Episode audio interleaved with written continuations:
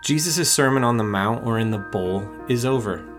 His authoritative teaching style has won over multitudes. Until now, they've been taught empty ritualism and the rules of their present religious systems. Jesus offers something new, something fresh, and something brave, and he becomes famous. Thousands of people all over the country know him by name, even the Romans.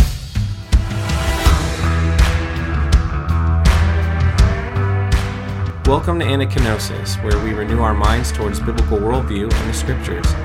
This is a show for anyone looking to build or repair their biblical worldview. Whether you're 100% comfortable in the current Christian culture or you feel like an outsider looking in, everyone is welcome. My name is Jeremy Agan. I'm just a guy with a Bible literacy background who has ASD and who thinks a lot about how to think. Today, Jesus will continue to talk about faith.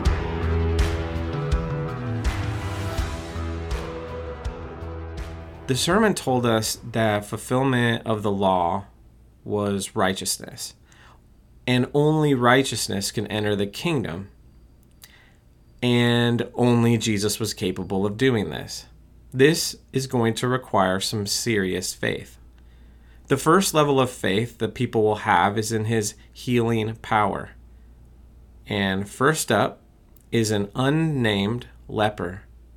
This is found in Matthew 8 1 through 4.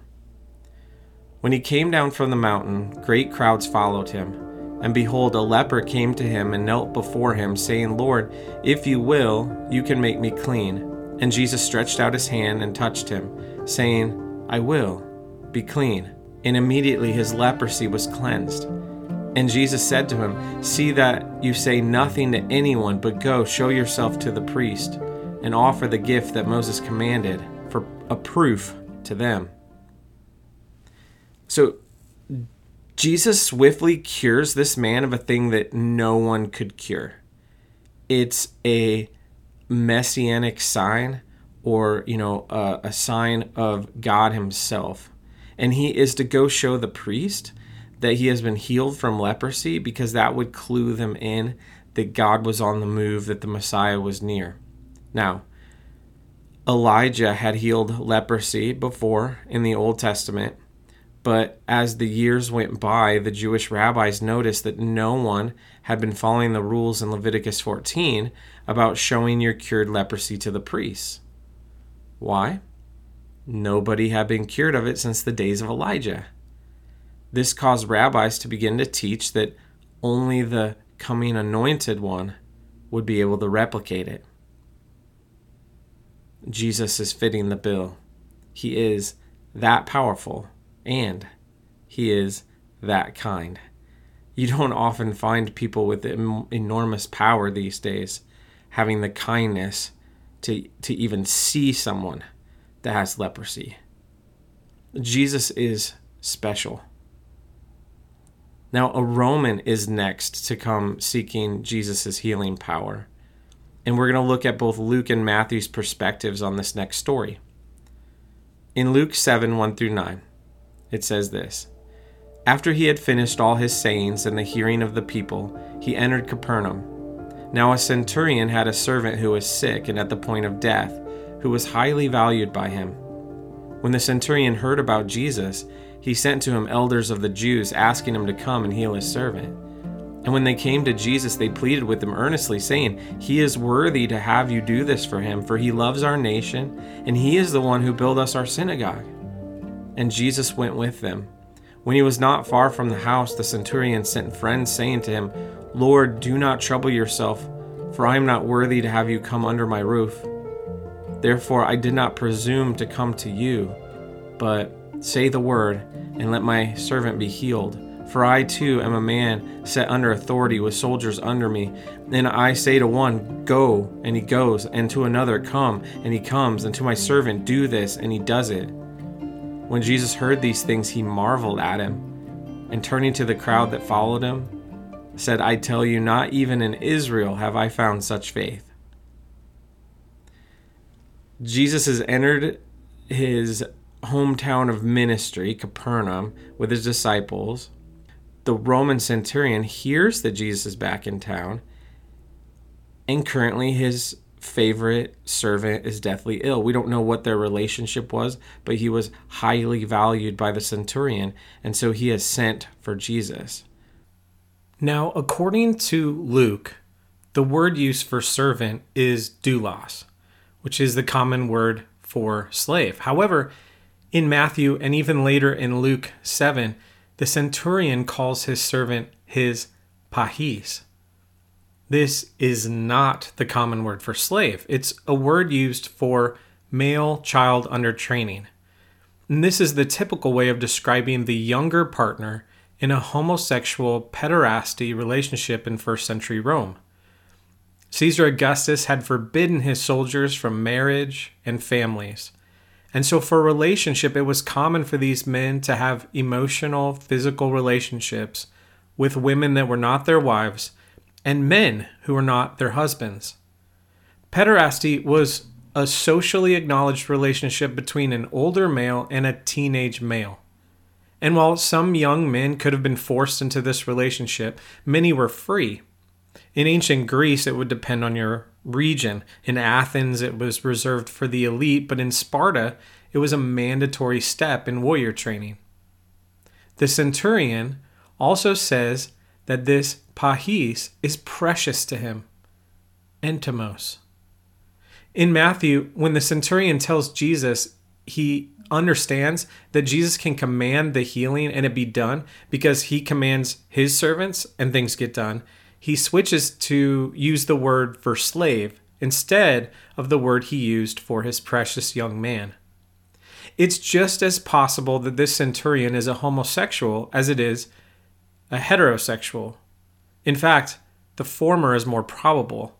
Now, this isn't condoning the behavior. I believe Paul will have words about this practice later on, and by that I mean pederasty, but loving and healing is not condoning. Jesus loves both these men, and the purest faith can come from within any vessel.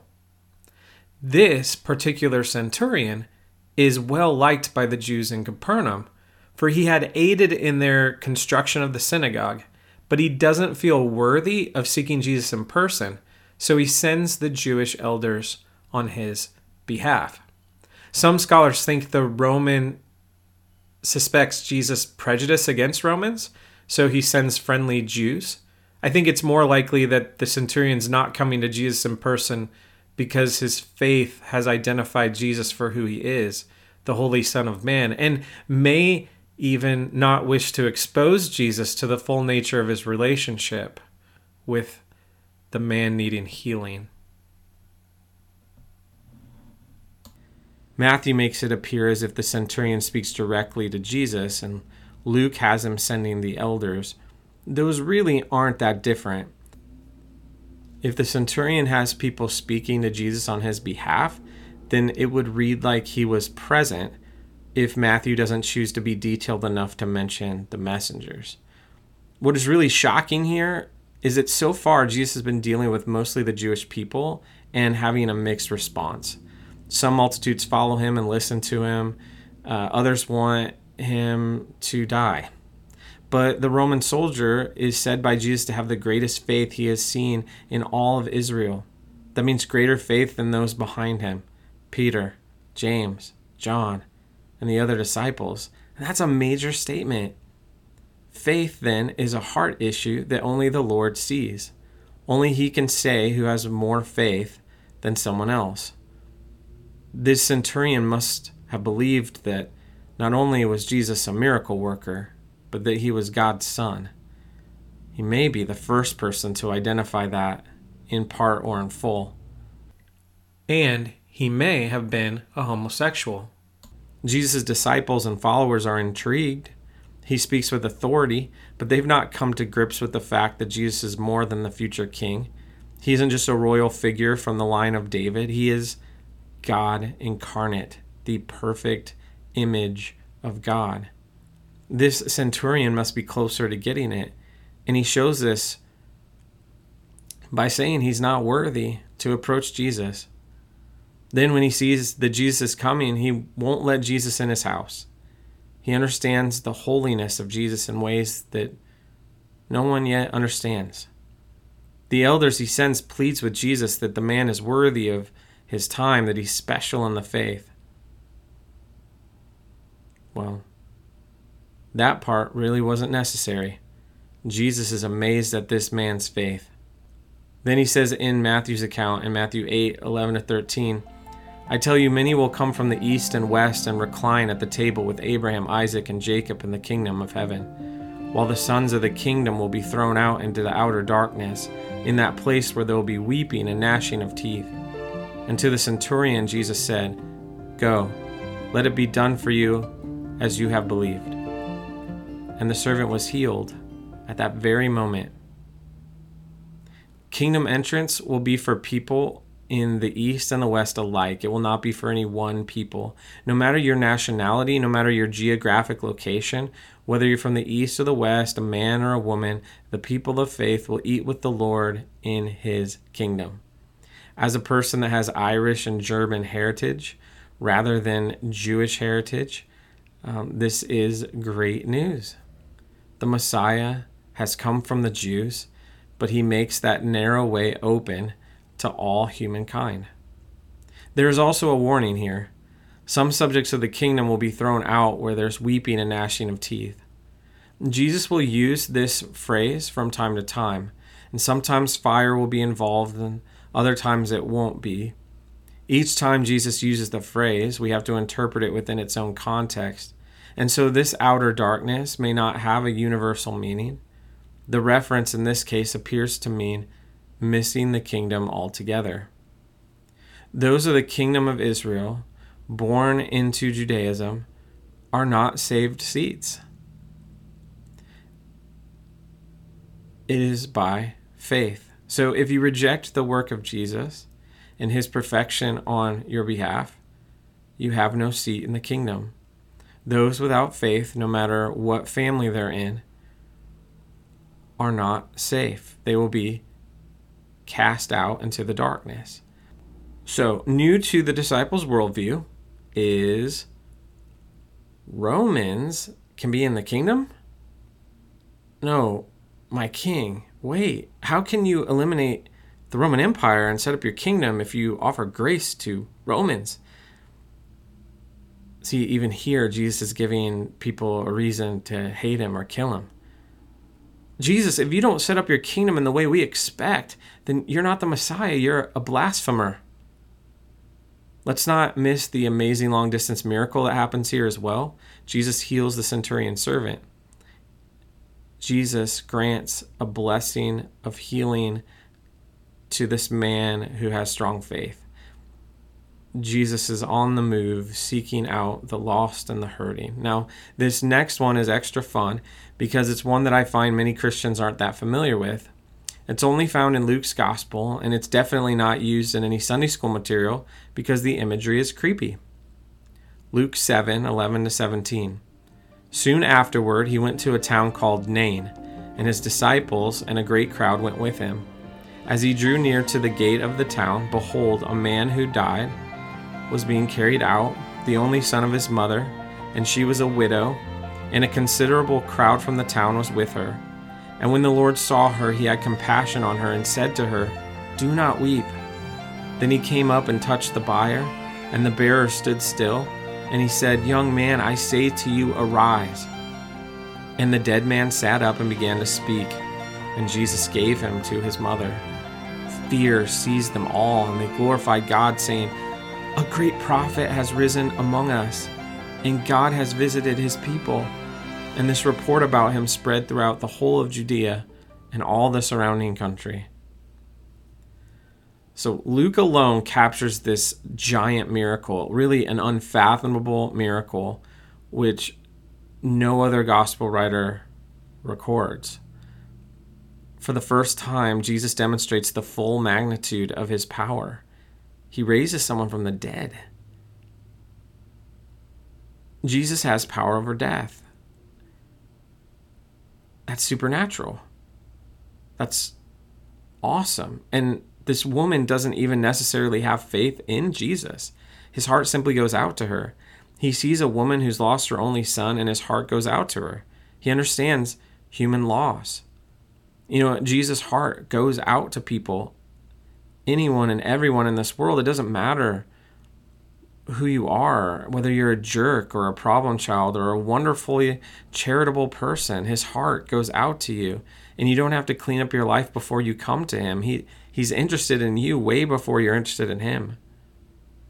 So Jesus' heart goes out to her, and he does something that these people had never seen. He lays his hand on a casket of the woman's son, tells him to get up, and his life returns into his body. And the people are amazed and terrified by this. They accept that he's a prophet sent by God, like Jeremiah, Ezekiel, Malachi, but like, what does this mean? And how far reaching is this story? Well, it goes all the way to John the Baptizer in prison. Remember, John's locked up. Jesus had moved away from the Jordan River up into Galilee to start preaching after John got arrested. And while John is locked up, he's going through a crisis of faith. He doesn't know what to think anymore. Have you been through a crisis of faith? You've been with Jesus, you know Jesus, you, you've experienced him, and yet you go through a dark valley and you begin to wonder how strong he is, how big he is, or how in control he is. Or maybe your church had a sex scandal. Maybe you see all your Christian friends become worshipers of politicians. Maybe you were abused by people that you should have been able to trust, and it causes you to doubt. John the Baptizer is going through this. He hears the news about Jesus' miracles and message, but then why is John left in prison? Is Jesus really the guy John thought he was? So he sends a message to Jesus asking him to confirm his identity. Truly, the centurion has the strongest faith of all, for even John the Baptizer needs confirmation. Perhaps John senses his death is around the corner and he wants reassurance that his ministry has not been in vain. Luke 7 18 to 23. The disciples of John reported all of these things to him, and John, calling two of his disciples to him, sent them to the Lord, saying, Are you the one who is to come, or shall we look for another? And when the men had come to him, they said, John the Baptist has sent us to you, saying, Are you the one who is to come, or shall we look for another? In that hour, he healed many people of diseases and plagues and evil spirits, and on many who were blind he bestowed sight. And he answered them, Go and tell John what you have seen and heard. The blind receive their sight, the lame walk, lepers are cleansed, and the deaf hear, the dead are raised up the poor have good news preached to them, and blessed is the one who is not offended by me. John was called by God to be a voice in the wilderness, paving the way for the Messiah. He's the guy that is represented in Isaiah 40, verse 3, and Malachi 3, 1. He does ministry for just under a year before being arrested. And he probably imagines, along with other educated Jews, that the Messiah is going to set up his kingdom like people set up kingdoms through power and authority and conflict. But Jesus is obviously not doing that. And so John is at a crisis of faith. Are you the expected one, or should we look for someone else? And what I find interesting is that Jesus doesn't send a message to him, Yes, I'm the Messiah. He doesn't send a message, Yes, I will set up my kingdom, but it will start in people's hearts. Jesus instead tries to affirm John by reminding him of what he's doing. He is fulfilling messianic prophecy from Isaiah's scroll about miracles. And because of that, he should not fall away or stumble from faith in him. Jesus gives John the information he needs to confirm that yes, he is the Messiah, so stand strong in that knowledge. Jesus tells his disciples the same. Earlier in the year, Jesus had read the scroll of Isaiah in the synagogue in Nazareth. He read Isaiah 61, verses 1 through 2, and he is continuing to check these boxes and fulfill these prophecies. Jesus is in a position to help John's faith dilemma. He could have told John point blank to trust him. Instead, Jesus represents the evidence and leaves the free will choice in John's hands. Jesus gives all of us the same choice. Now, no gospel writer records John's reaction to this message, so we're left to ponder how he responded. But after sending the message to John, Jesus uses the opportunity to teach some more. Luke 7 24 to 28. When John's messengers had gone, Jesus began to speak to the crowds concerning John. What did you go out into the wilderness to see? A reed shaken by the wind? What then did you go out to see? A man dressed in soft clothing? Behold, those who are dressed in splendid clothing and live in luxury are in king's courts. What then did you go out to see? A prophet? Yes, I tell you, in more than a prophet. This is he of whom it is written.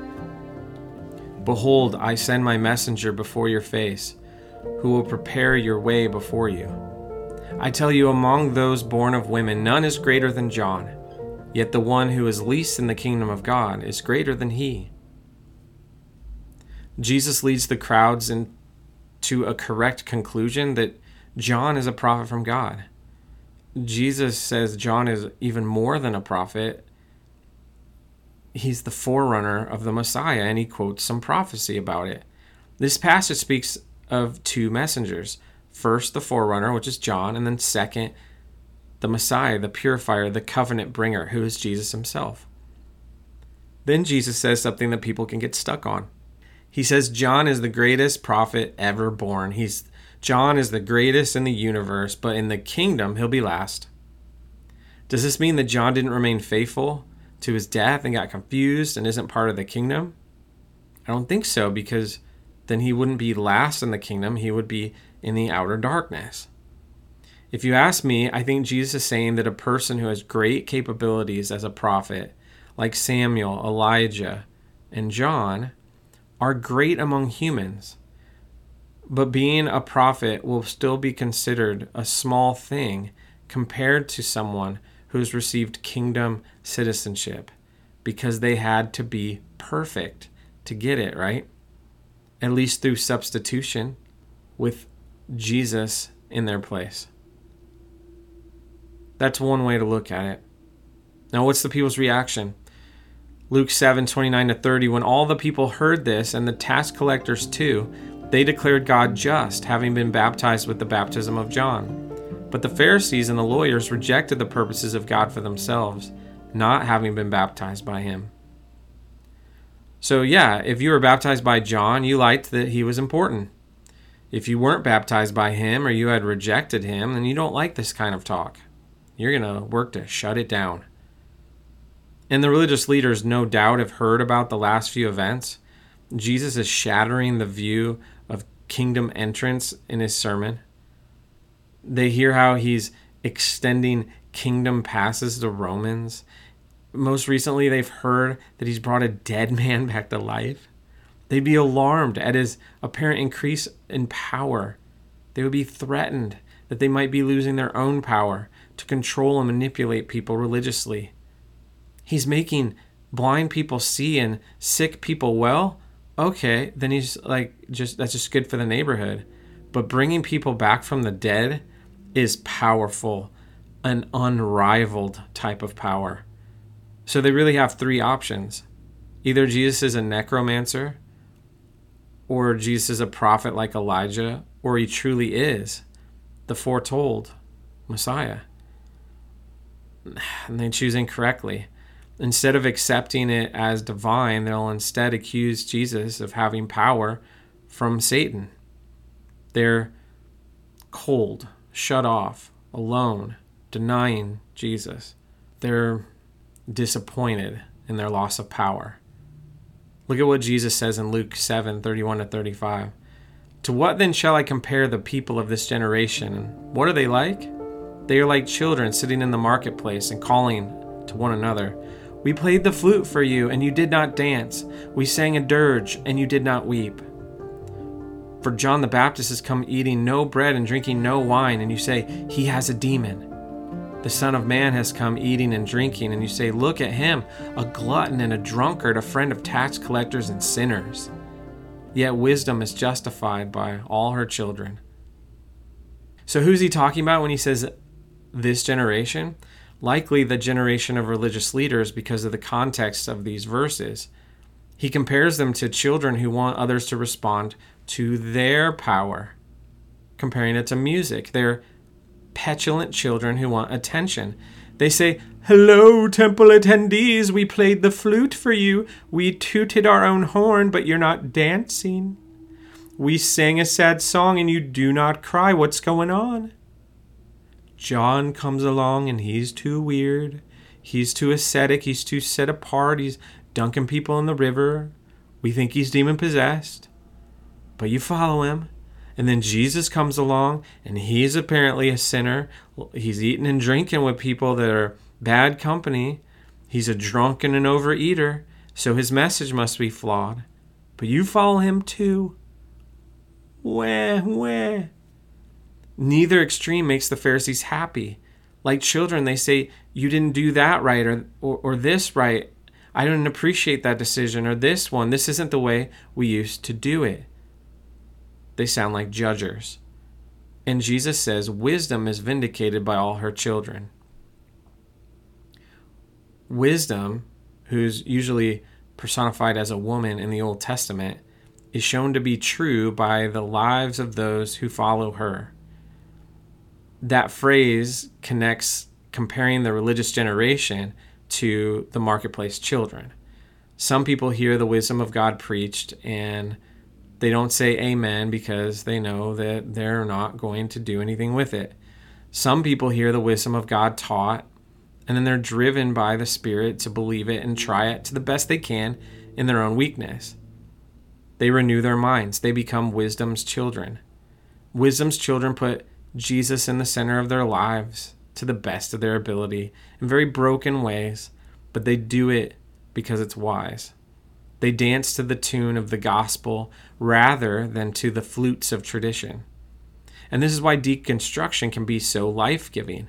You tune out all the traditional flutes and you look for what Jesus is calling us to be about.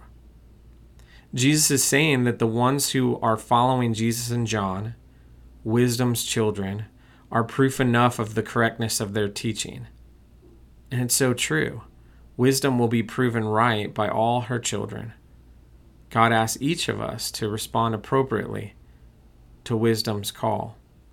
We aren't wise every day, but God's children are always wisdom's children. As we continue to build our biblical worldview, we want to think about what in our minds needs renewed. Are we wisdom's children or are we stuck dancing in the streets to the flutes of tradition? Are we listening to Jesus and seeing the least of these and loving them? We won't be great at it, but we can renew our minds to that being our focus. Jesus is truly worth listening to. He has all the power and all the kindness. Thank you for listening. Anakinosis is a project for anyone anywhere who's looking to renew their biblical worldview. Next time, Jesus will give some warning